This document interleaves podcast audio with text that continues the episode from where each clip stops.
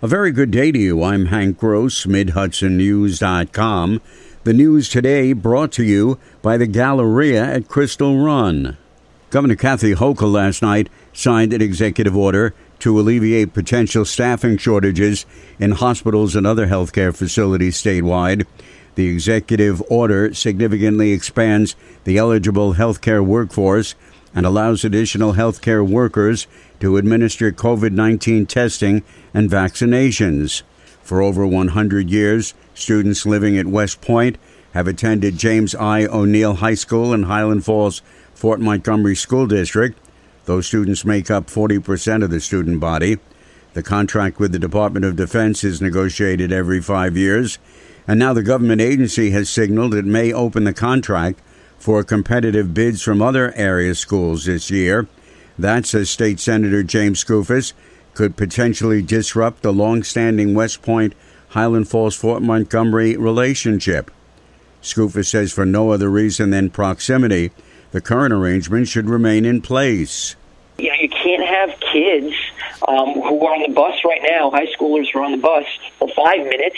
Now suddenly they're going to start going to another high school uh, over the mountain or across the river and be in a school bus for half an hour, 35 minutes. The lawmakers launched a website, savehffm.com, which would allow residents to submit their feedback about the possible move. A 45 mile kayak trip down the Hudson River from Kingston to Fort Montgomery is being billed as a salute to the 800,000 American veterans who served in Afghanistan during America's longest war from 2001 to 2021.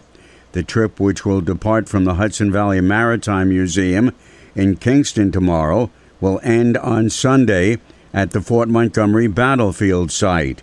The event's being run by the Hudson Valley National Center for Veteran Reintegration. The group's executive director, Kevin Keveney, says the trip will serve a number of purposes.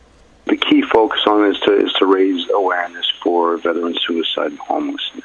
Um, and this year, I think it's key. We're also going to focus on the um, on the uh, the withdrawal from Afghanistan. It's on the, the, minds of a lot of a lot of our veterans, and uh, you know, I, I do think it's important that we address it.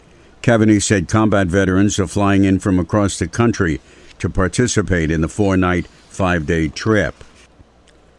More news in just a moment. Find over 100 retailers allowing you to spend hours shopping safely at the Galleria at Crystal Run. Enjoy the big brands and the diverse selection of family owned stores all in one location. The Galleria at Crystal Run offers dining options for everyone with Fuji 110 Grill, Allen's Mediterranean Grill, and Peru Cuisine. Discover the Mid Hudson Valley's premier shopping, dining, and entertainment destination, the Galleria at Crystal Run. For more information, follow us on Instagram, Facebook, or visit GalleriaCrystalRun.com. A West Shokan woman who was found guilty on 38 of 53 charges of animal cruelty in a case involving dozens of farm animals, including goats, sheep, chickens, dogs, cats, rabbits, and other species, may have some of those animals returned to her despite being placed on the Ulster County Animal Abuse Registry. That's a concern to Brian Shapiro of Woodstock, State Director of the Humane Society of the United States. That's certainly something, an outcome that no one would like to see.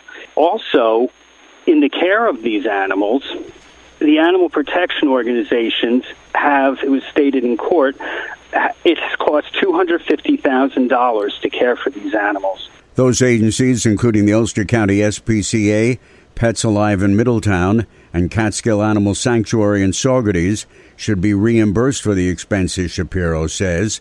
The case against Deborah Lejeune has been continuing for over a year.